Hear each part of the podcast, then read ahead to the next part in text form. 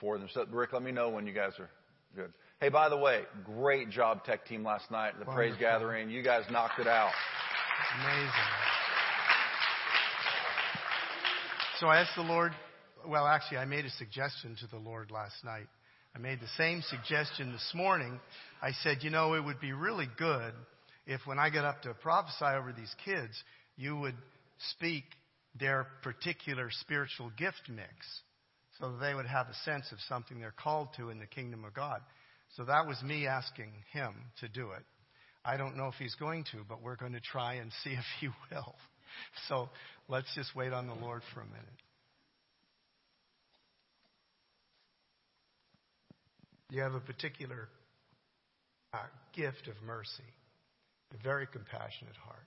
You're very playful and you're a lot of fun, and, and uh, you make everybody laugh and smile, but inside there's a person that feels very deeply. You feel the pain of others. The Lord's going to use you as a conduit of His mercy and compassion.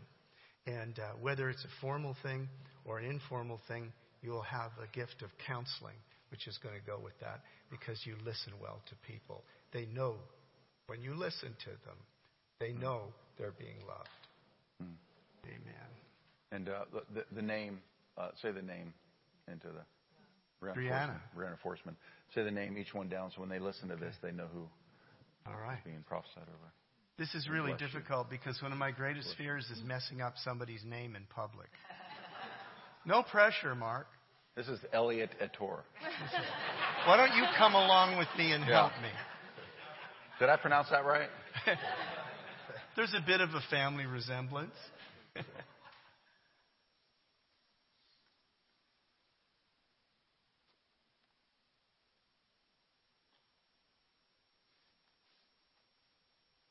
entrepreneurship, administration. Entrepreneurship, administration, and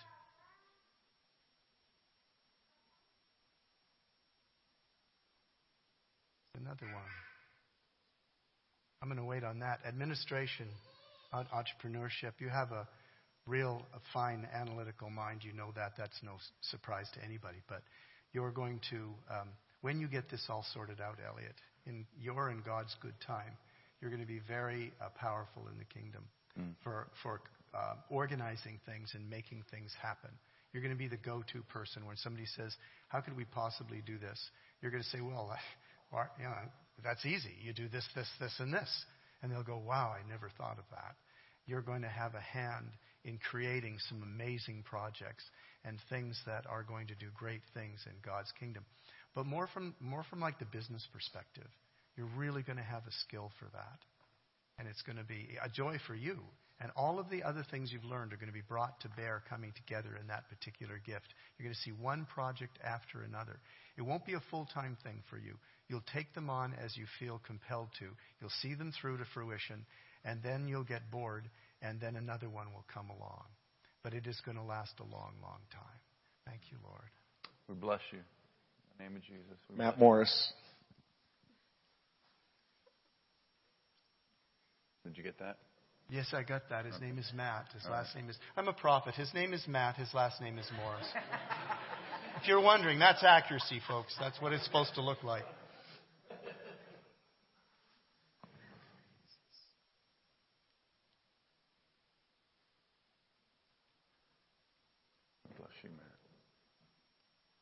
Matthew, the word that comes to me is innocence.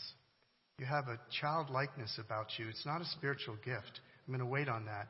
But you have this amazing childlikeness and sort of purity of heart. You love um, unashamedly. You love with an absolutely open spirit mm. um, in a very simple, childlike way. It's very disarming. It's quite wonderful, actually. Mm. People are going to trust you and uh, they're, they're going to they're gonna pour their hearts out to you, and there's going to be counsel. There's going to be counseling involved. And also, as you study the Bible and learn more, you're going to apply His Word in biblical counseling. It's going to make a real difference in people's lives. Mm. So you can begin to expect that to start happening. Thank you, Lord. We bless you. We bless you, Matthew. Matthew, I see you like an arrow st- um, shooting straight. There's there's nothing um, bent about you or anything, you and the counsel you will have will, will go straight to the heart. So I bless you with confidence uh, in in the God that you love so much. Kata Stosky.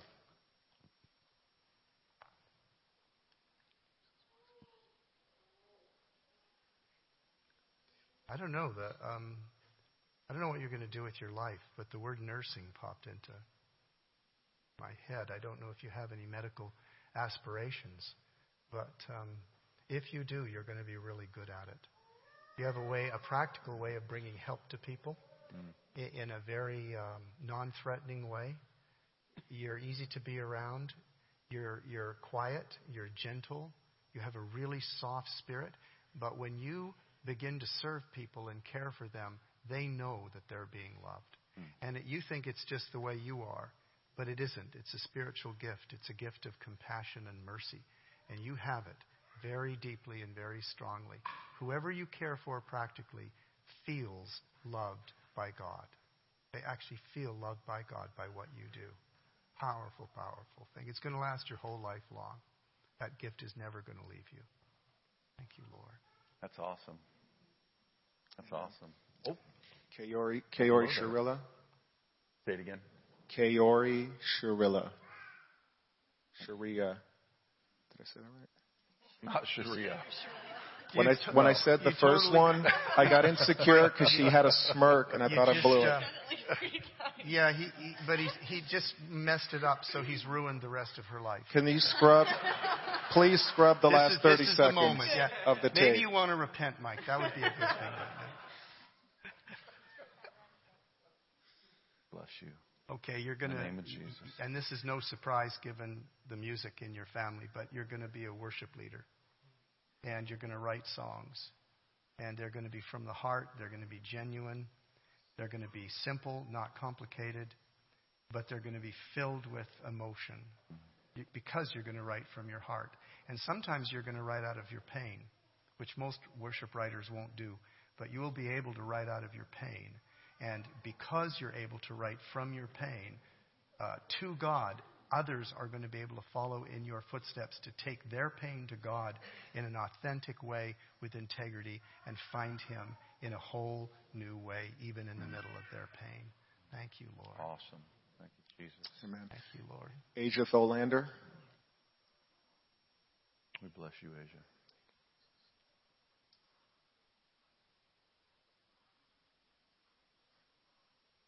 Asia, I believe you need to explore short term missions. You need to explore traveling. You should go on some trips to Mexico. Uh, you may get to go on some trips to India. Um, there's a call on your life to the nations. And uh, it may not be something you do full time, but it's definitely something you need to explore because you will find fulfillment when you're working cross culturally. You're really going to enjoy working uh, cross culturally. And it's just a gift God gives to some people, but you have it. So you explore that and you look for opportunities. When they come along, take them because you're in for an adventure and it's going to really, really fulfill you. Thank you, Lord. Honey Grenendall. We bless you, honey, in the name of Jesus. Honey just got admitted to Stanford. Yeah. You're not very, uh, the Lord says, uh, Honey, the Lord says, the Lord says you're not very smart, but, but He's going to help you to be smart when you really need to. She has a passion. We, we know this, so this isn't prophetic, but she has a passion to write. She wants to be a writer. And because of your abilities and the hand of the Lord upon you, you're going to accomplish that. You're going to write powerful, powerful books. Mm. And I know you're attracted to fiction because you've got a fine sense of the story. But although you're going to write fiction, that's not going to be your most influential work. Your most influential work is going to be nonfiction, and it's going to be faith related. It's going to be books that open people's eyes to God in a way that they have never seen Him before. You're going to be a bridge, particularly to non Christians. And um, study some psychology. because it's going to, psychology is going to influence all of your writing. It's going to be really important to your character development of your characters. And as you do that, you're going to learn things that are going to be huge in the books you write for God. In fact, you may end up with a psychology degree too. That could easily happen because you've got the smarts for it. So we bless you in this because yeah. you're going to be a powerful, yeah. powerful, very successful woman. And when you're surrounded by all those godless people at that school, and all that pressure's coming against you to pull you away from your faith, you remember what you felt last night in that pit. That was God. In that praise pit last night, that was God. Okay? He's real, and He's all over you, and you can't be talked out of an experience of Him. All right? Yeah.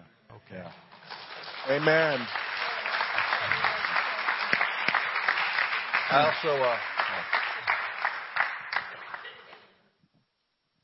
also get the word journalism for honey. So let's reach your hands out to these guys. You guys know God. There's no question that He exists. Be Daniels. Be Hannahs in the world. Because the world needs light that they can see in the darkness. The way you carry yourself, the things you stand up for, your demeanor with those who don't know Jesus yet. Don't be condemning, don't be shaming, don't be superior. Be humble and loving, but uncompromising in who you know Jesus to be and uh, how to communicate to him to others. Because there's a world going to hell. You're going to be surrounded by young people who are being the voices that are coming not from God, but from Antichrist and a God, without God, voices and philosophies to try to um, change you. You cannot allow that to happen because you're the hope of the world. There's a lot of young people to come to Christ because you will not fail and give yourself over to the river of this life, of this world. Amen? Amen. Bless you guys.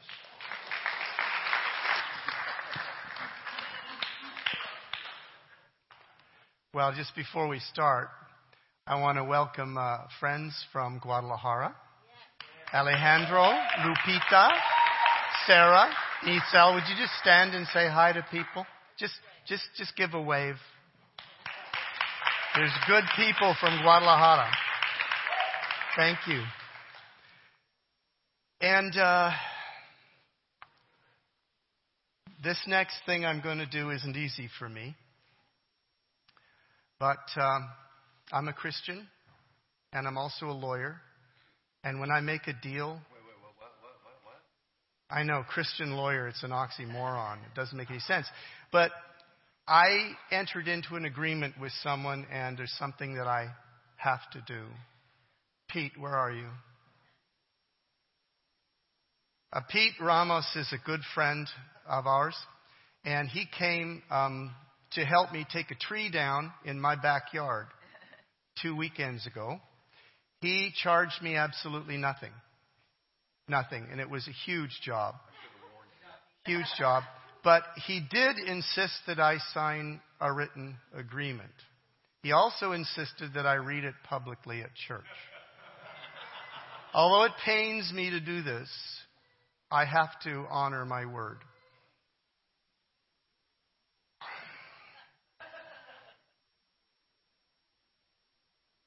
I don't want to make any mistakes, Pete. This is the contract between. Now, um, Pete drafted this for me to say. He also suggested certain gestures, facial expressions, and things during this contract. This is the contract between Peter Ramos and Pastor Mark. There is no charge for trimming your tree because you're always so nice and kind to me, not like someone else we both know.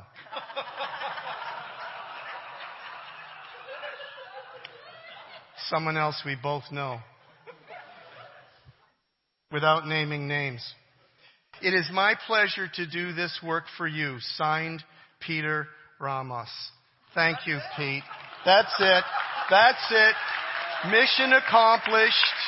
now we can go on to the teaching.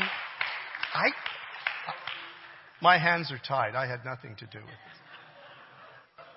Okay, Now, look, this is awkward. The Bible says we are supposed to rejoice with those that rejoice, and we're supposed to weep with those that weep. The first wedding I ever did, the groom's father attended the uh, rehearsal and died that night. So the next day, do you go ahead with the wedding or not? And, and uh, they prayed and said, no, we're going ahead with the wedding. It's what our father would have wanted. So here in this one moment, you're rejoicing with those that rejoice, and you're weeping with those that weep. This is the definition of our fellowship. We share one another's lives. We're spiritually connected. And we just had a fun moment at John's expense. But I just found out that uh, an armed security guard went into a nightclub in Orlando and killed at least 50 people. It happened last night. And uh, this is a tragedy.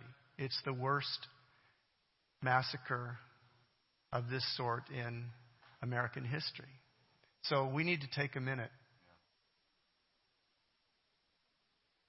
So let's pray. Father, we don't know if this is a terrorist attack. We don't know if it's a hate crime. We don't yet know enough. But we know this. There's at least 50 families who've lost someone that they love. There's more than 50 people that have lost someone that they love. And this is clearly the devil's work. There's no way to see this but that it's evil. Father, we ask you, in fact, we cooperate with you. We pray the release of your Holy Spirit to go to the people that have lost loved ones and to bring your presence and to bring your comfort. And above all, Lord, above all, we pray that you will use this tragedy to draw people to yourself who would never know you under any other circumstances, that you will use this, Lord, to draw people to yourself and to save them. So we pray the release of your Holy Spirit to all these people that have lost loved ones and to this community. And we pray this in the all powerful name of the Father and the Son and the Holy Spirit. Amen. Okay. We are in the book of Acts. And as John said last week, it's Acts part 17, and it just happens, by our good fortune, to correspond with the chapters we're actually looking at. So today's message is about chapters 17 and 18. But before we jump into 17 and 18, I want to take just a moment to review the first missionary journey that Paul makes. Now, this one we're going to look at in a moment is the second, but we need to look at the first because they really reflect the same pattern. And I want you to look for a pattern as I read quickly summaries of these cities, towns, places that he went and taught, and the things that he did. I want you to look for a pattern. And when we're finished, I'm going to ask you what that pattern is. And you can pick out the commonalities. Are you ready? It's an open book exam. You can even look at your Bible if you want to. All right. Acts chapter 13, verse 4. Paul and Barnabas, pardon? Yeah, Acts chapter 13, verses 4 plus. It's a whole part of the chapter. Paul and Barnabas go to the island of uh, Cyprus. And here they're summoned to explain the gospel to the proconsul, to a government, a high ranking government official. This is a great opportunity. If he were to be converted, this would have huge influence in the whole region. So the proconsul is reacting favorably to the message until his court sorcerer intervenes to prevent him from believing the truth. Paul is going along, he's making headway. The uh, sorcerer starts to intervene and say he doesn't know what he's talking about. They get into an argument. Paul, under the power of the Holy Spirit, prophesies to this sorcerer the darkness of his heart and blinds him. That's really something.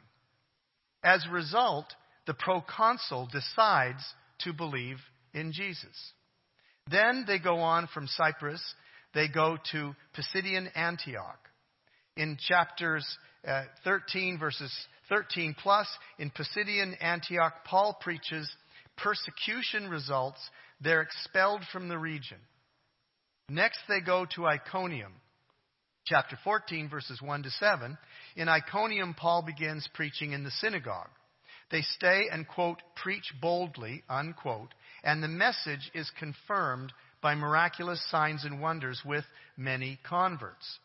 The reaction from the religious leaders is more persecution, so they leave the region and they go to Lystra and Derbe. Chapter 14, verses 8 through 20.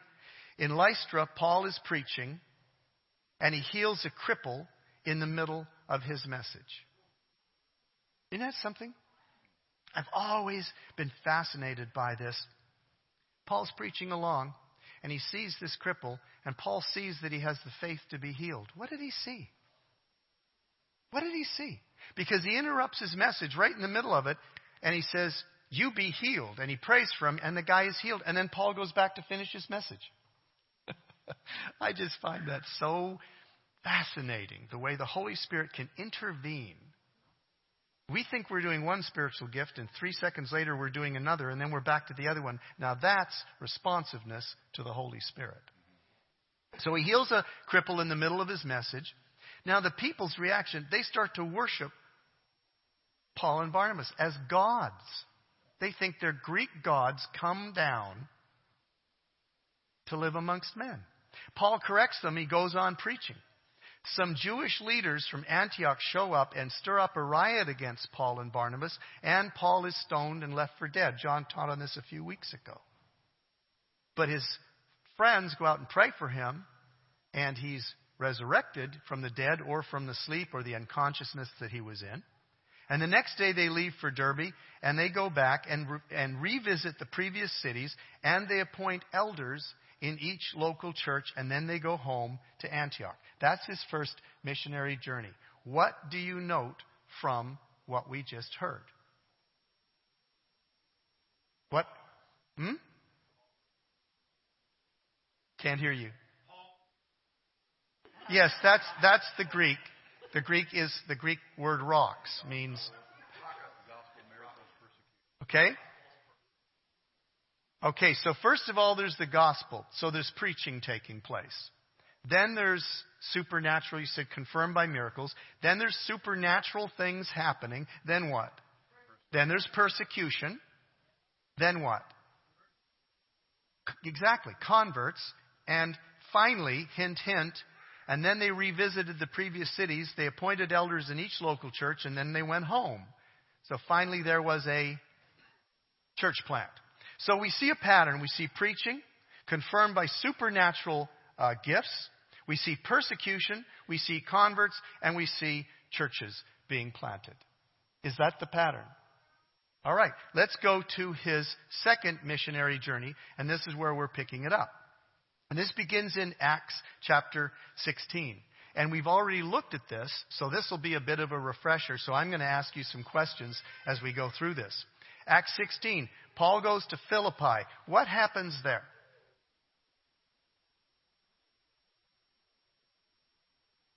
Now, if there were some Christians in the room, we wouldn't have any problem answering this question. Pretend you have a Bible. Pretend occasionally you read it. Or, more simply, pretend you were here last week and the week before. Pretend we didn't have it. Paul casts out a demon from a slave girl, a fortune telling slave girl, and because it costs somebody money, which usually gets people upset, they're thrown in prison. And then what? Now, we're not on a roll. Now you know the story. They're in prison. Then what? Sets them free. Bam. The, the earth shakes. The, the, the, the gates are blown open, however, and off they go to the jailer's house.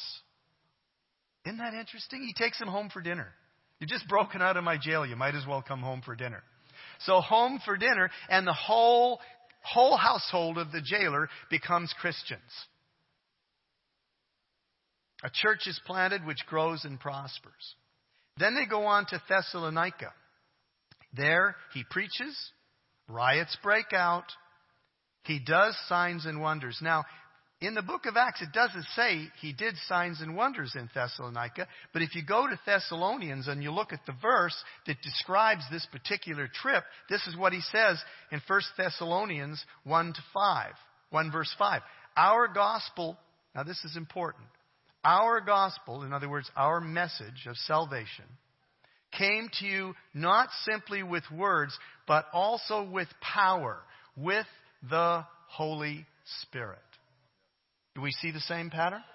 And again, it results in a church plant. Now, next he goes to Athens. What's Athens all about? It is, it is the philosophical, intellectual center of the Roman world. Okay? What American city would it most resemble today? Boston. oh, I don't think so. Oh, maybe. Harvard. How about New York or LA? Well, yeah, but no, New York's pretty sophisticated. I mean, people sit around and talk about new ideas all the time. Okay, Boston. It's the intellectual center. Ramona. Ramona. yeah, in Ramona, people talk about like the newest tractor. Eh? I got a really hot tractor. Come over and see it sometime. Let's go tip a few cows.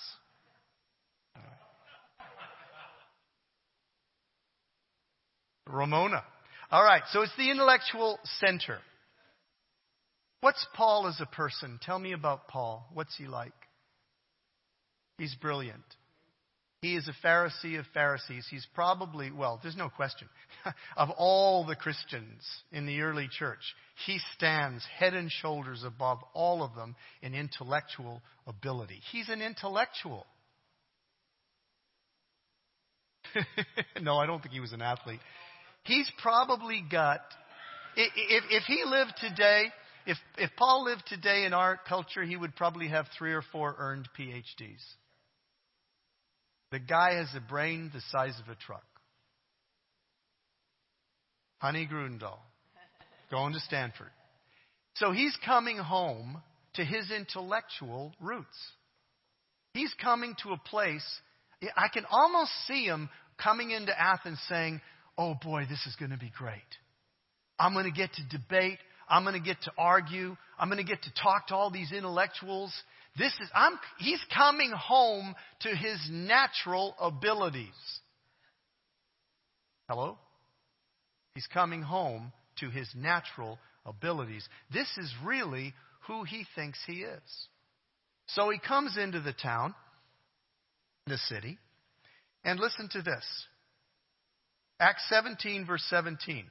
Paul reasoned in the synagogue with the Jews and in the marketplace. Now, Luke, the writer of the book of Acts, transcribes for us the gist, the core of Paul's message to the Athenians. And maybe you remember it, but he sees uh, a statue to an unknown God. And he thinks, what a great jumping off point. What a great way to start my message. So he says, Oh, you Athenians, you're, you're so brilliant and, and thoughtful and, and uh, you know, you care. You've even got a God, you've even got a statue to the unknown God. He said, Let me tell you about the God you don't know yet. Guys, is that not one of the most clever beginnings of any message you've ever heard? And theologians, and I've heard some of them say that, that there is no better sermon anywhere in the Bible. This is the high water mark of good preaching. In fact, it's held up in seminary as, as one of the most perfect messages a person could ever preach to present the good news about Jesus. What was the result? Nothing. Absolutely. A few converts, no church plant, no nothing. It is the only place that he went where there wasn't a church that resulted from his visit. Hello? Well, is Paul capable of learning from his mistakes? His next stop is Corinth. Right after this failure, this perfect sermon, this great intellectual presentation, this fine human reasoning, this oratory, nada. So now he comes to Corinth, and this is what he says. Corinthians 2, 1 Corinthians 2, verses 1 to 5. And so it was with me, brothers and sisters. When I came to you, I didn't come with eloquence or human wisdom, brackets, like last week. As I proclaimed to you the testimony about God, for I resolved to know nothing, I resolved to know nothing while I was with you except Christ Jesus and Him crucified. I came to you in weakness and when, with great fear and trembling. I wonder why. Could it be that his great mind and his great giftedness had just failed him two days ago? Could it be that for the first time, for the first time in his large brained life, that was not enough? God has a way of bringing us face to face with what we've been relying on and finding out it's not enough. If He loves you, if He loves you, does He love you? All right. If you love Him, He is going to bring you to the place where your abilities and your natural giftedness and your strong suit is not good enough to solve your problems. And that's His mercy. You understand? He will allow circumstances in your life that confront you with your inability to manage your own life. And that is not judgment, that is mercy. He's doing you a favor. Right, Hope? Right. Me too. He's doing us a favor because my message and my preaching were not with wise and persuasive words, but with a demonstration of the Spirit's power. Why? Why do we need a demonstration of the Spirit's power? So that our faith might not rest on human wisdom, but on God's power. Listen, if someone can talk you into being a Christian, someone else can talk you out of it. If someone can talk you into being a Christian, you in your weakest moments and greatest temptations, you will talk yourself out of being a Christian. If our faith does not rest on something more than our human abilities to understand, then all our faith is is human ability to understand. And God is not interested in our knowing Him on the basis of human abilities and our ability to understand Him. We can't understand Him.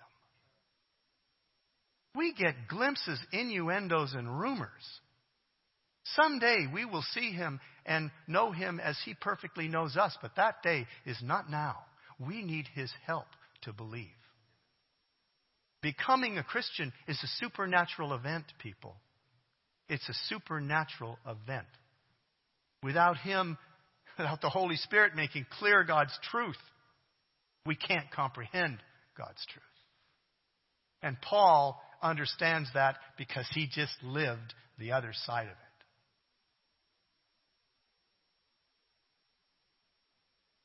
The church planted in Corinth was birthed as a supernatural church, as are all the rest of the churches Paul plants.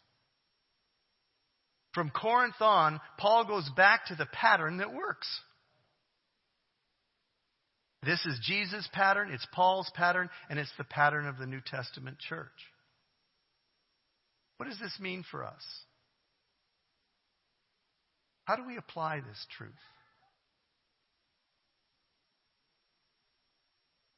We live in a postmodern age. Philosophers call it the postmodern age. We're postmodernists. Postmodernism is characterized principally as an age in which absolute truth is irrelevant.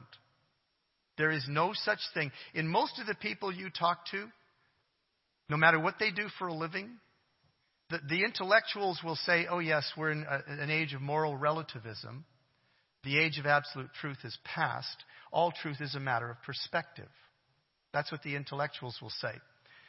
The guy that works in your garden will put it this way Well, you have your truth and I have mine. We all have our truth, which means we all have nothing but what we think.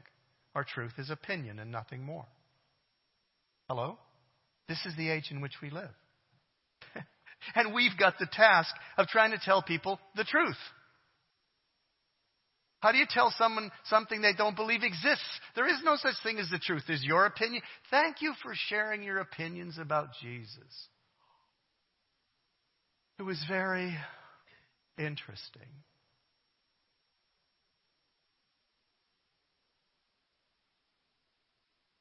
Do we need the supernatural power of God working in seeing people come to know Him? Has the pattern changed? Has human nature changed since Paul's days? I'm going to tell you a story. We, we have the time. There was a guy in this church 10 or 15, well, 12 years ago. His life got rough. Marriage wasn't going well, lost his job, and he decided to kill himself. So he took his 38 out in his car and a bottle of Jack Daniels, and he drove to a parking lot where he wouldn't be disturbed. And he began to drink enough to get up the courage to kill himself. And a security guard was walking through the uh, parking lot and saw this guy sitting there just drinking in his car and got kind of suspicious about it. And he came up and saw the 38 on his lap and called the police. And the police came, took him to the hospital. He was a real mess psychologically, so they put him into the psych ward. And of course, he sobered up and he's sitting there. And he's contemplating whether he should follow through with his suicide or not. And in the course of thinking about that, he begins wondering about his faith. Is there really a God? Was my faith based on anything more than my opinion or what some people at church told me? Is my faith really true? Because if my faith is really true, I can have something to help me go on into the future and maybe I can make it. But if my faith is not true, there isn't anything, and I should go ahead soon and kill myself. So he began going through all the reasons for his belief.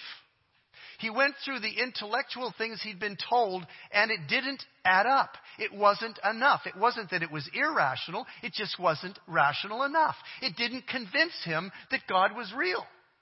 Now he's in a serious crisis. And he begins going through his memory to find some evidence in his own life that God really is real. Do you know what his evidence was? The gift that I've always considered the least important of all of them was the gift of tongues. He remembered the spiritual experience he had when the Holy Spirit came upon him and he began speaking in tongues. And he knew in that moment, this isn't me. I'm not making this up. This is God. God's real. And that memory of that supernatural, simple little event in his life gave him what he needed to believe that God was real. And he went on from there and recovered and never killed himself. People can talk you out of an idea, but they cannot talk you out of an experience. Because you know it happened to me. I have times when I doubt things in the Christian life. But I always go back to the visitations and the experiences of His love. He is more. I don't know everything about him. I don't know the whole plan. I don't know whether we get raptured or not. I don't know a whole bunch of stuff. I don't know who all is going to be in heaven. I don't know most of the doctrine we all take as true. I'm not sure, but I am sure of this. There is a God. He is good. He loves me. He has saved me from myself. And I am going to spend eternity with Him. Of this, I am absolutely certain. And you know what? The other stuff, we, we can fight about it. It's good party stuff, you know, argue about free will and stuff. That's entertaining. But the bottom line is, people, you need an experience of Him to know that He's real. We need it. And the people we tell about, we tell them about Him, they need it too. They need their proof, they need their experience. So God's given us spiritual gifts, signs and wonders, brushes up against the supernatural to open the heart and mind to believe in a supernatural God who is good. This is what we need. Even at its, oh, listen to this. Uh, this is too good to miss. Openness to God often comes through an experience of the supernatural which is undeniable and which opens the heart and the mind to the reality and goodness of God. Listen to this. 2 Corinthians 4 4. The God of this age has blinded the minds of unbelievers so that they cannot, cannot, so that they cannot see the light of the message of the glory of Christ, who is the perfect representation of God. Not will not, can't. So you see, conversion is a supernatural event. If the Holy Spirit doesn't come and give you a moment of clarity about who Jesus is so you get to make a decision, you don't get to make a decision. If He doesn't illuminate truth to you in that moment, you don't get truth. Even, now listen, I love this quote. This is my quote of me. Even at its most rational, the decision to become a Christian is a supernatural event. Until the Holy Spirit intervenes to free an individual from spiritual blindness, conversion is not possible. The issue is not that people don't want to become a follower of Jesus, it's that they can't. There is a power of supernatural blindness that is more powerful than their ability to reason accurately about the existence of a supernatural God. When we truly understand this, we'll approach evangelism the same way Jesus, Paul, and the early church did. We will pray with a supernatural faith for a supernatural work of the Holy Spirit. And we'll be open to every spiritual gift of power that might be necessary to open the minds for long enough to give them a decision unhindered by the power of the enemy.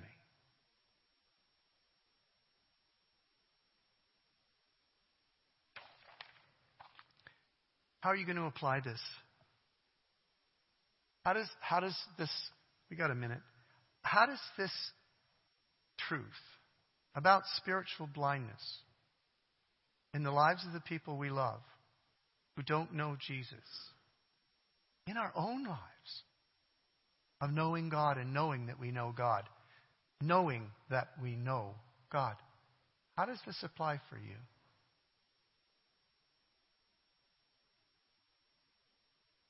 What's the application in your own life of this message? So, step one in dealing with the lost is to pray against the spirit that is blinding them. Right?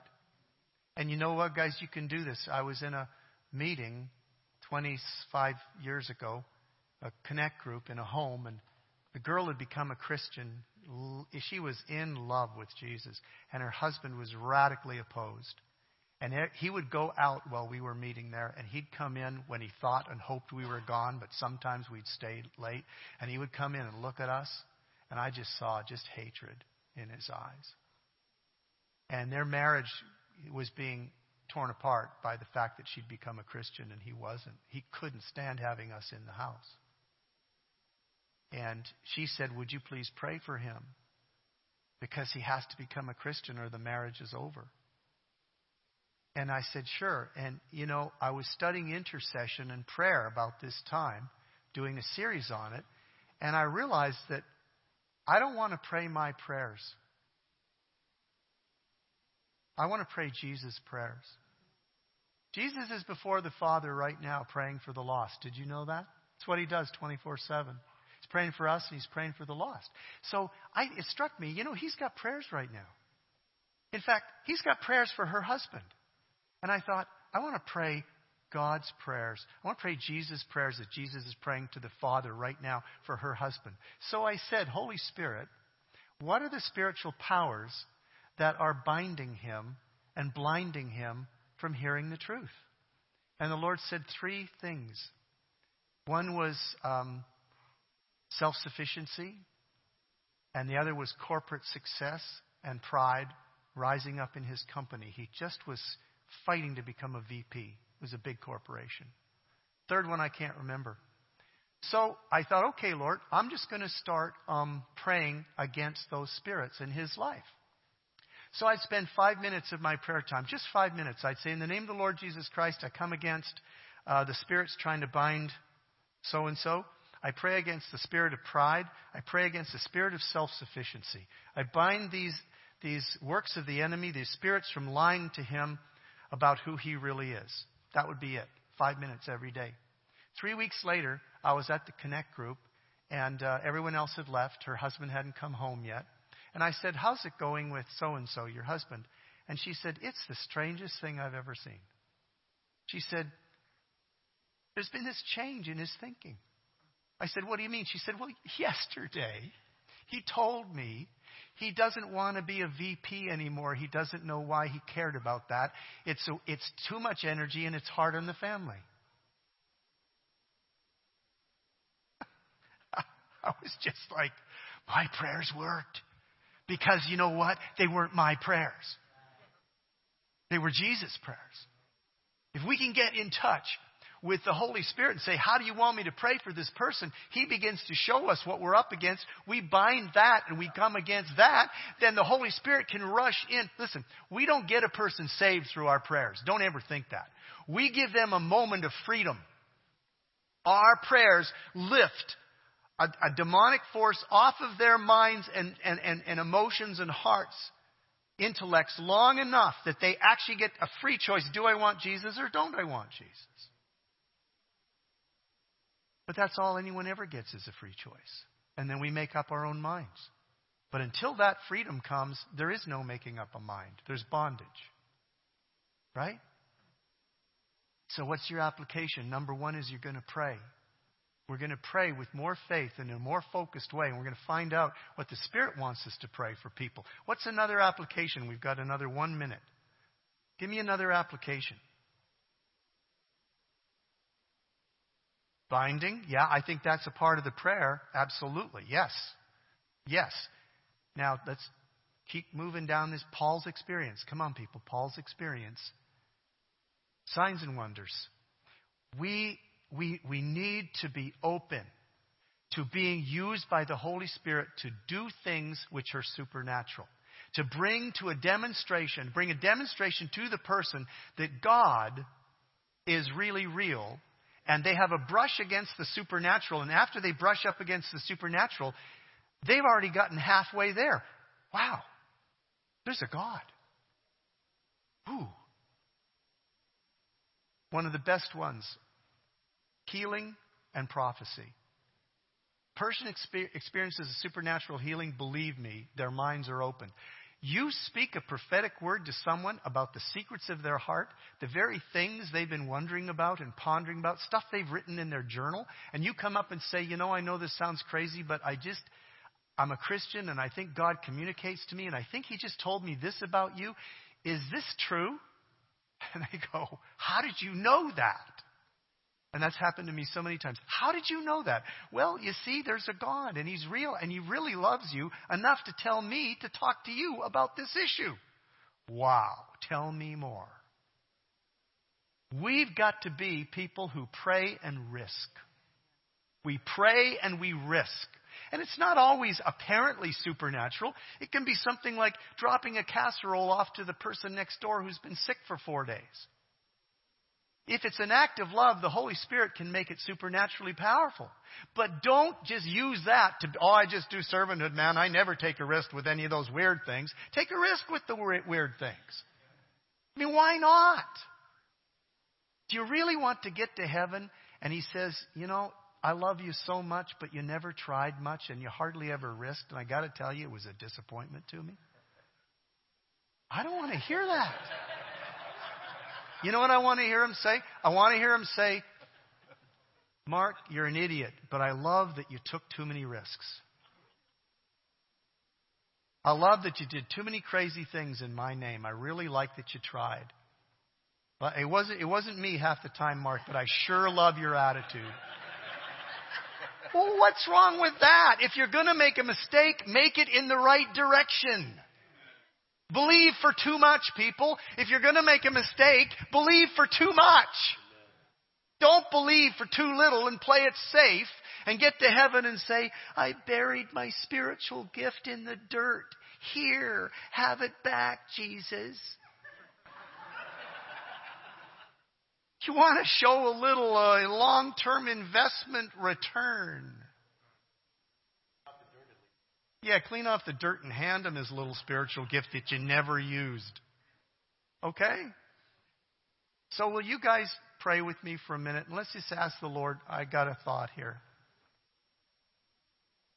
Holy Spirit, I really believe that, that you're speaking here to us, that this is true, that you're causing us to, you're calling us to pray more faithfully in line with what we've asked your Spirit to pray. And I think, I know, I know that you're calling us to risk some supernatural gifts. Messages, praying for the sick, prophecy, whatever. Lord, I'm asking you for this. Would you give each one of us in this room one of these kinds of opportunities in the next seven days? Lord, in the next seven days, maybe even this afternoon, that you would give us a chance to pray for a sick person or, or, or to risk with a prophetic message from you, something that comes to our heart or mind for somebody, or asking to pray for someone who's got a serious problem, or drop off a casserole and say, I love you. God loves you and He cares about the situation you're in. Lord, you know what it is. We don't. Would you please give each of us one opportunity in the next seven days to pray and risk with your gifts, with your supernatural spirit. If you're willing for that, stick your hand up wherever you are. If you, if you say, I'm sincere, I want that, Lord. I want one of those. All right. You said yes to him. You said yes. Now expect him to come. And it'll, and I'll tell you what, right. It'll be awkward. Your heart will pound. You won't want to do it, but you'll remember this message and you'll do it and you'll see God do something. If all He does is train you in obedience and it was a total failure, I've had lots of those. If it turns out to be dead on and somebody gets blessed or saved, I've had a couple of those. But we're growing in the Lord, okay? We're going forward. Amen. We made it. We made it on time.